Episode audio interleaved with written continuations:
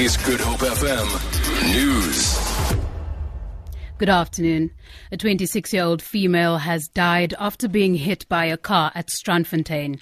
Cape Town traffic spokesperson Richard Coleman says traffic authorities are still on scene and the road remains closed to traffic until the scene has been cleared. Coleman says the cause of the collision is unknown. On Strandfontein Road at fourth Avenue, the pedestrian was crossing uh, the roadway there and the motor vehicle collided with the pedestrian that was fatally injured there. And we've got the police, S A P, busy with their investigation at the moment, so we've still got that roadway which is closed, just in the one direction. Good governance at Eskom is one of the priorities that government has set for the troubled power utility. Deputy President Cyril Ramaphosa has made this clear after a meeting of the so-called War Room or Committee on the Electricity Issue in Pretoria yesterday. Eskom Board Chairperson Zola Tsotsi resigned this week, just days after he suspended the C E O and three other senior executives. Ramaphosa's spokesperson Rani Mamupa outlines their plans for the parastatal. We are seeking sustainable ways to stabilize Eskom and the national grid and thus advance energy efficiency in our country. We want to return Eskom to optimal technical capability. We also want to ensure that the governance processes and structures within Eskom are on a sound footing. We know that Eskom has leadership and governance challenges. We are taking steps to address these challenges.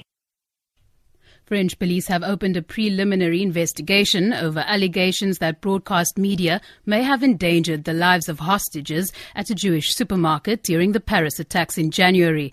It was known that the gunman Amedy Coulibaly was watching live news during the siege. The B B C's Hugh Schofield reports. The popular twenty-four hour news channel B F M is named in the suit for allegedly speculating on air that several people might be hidden in the basement cold room of the supermarket.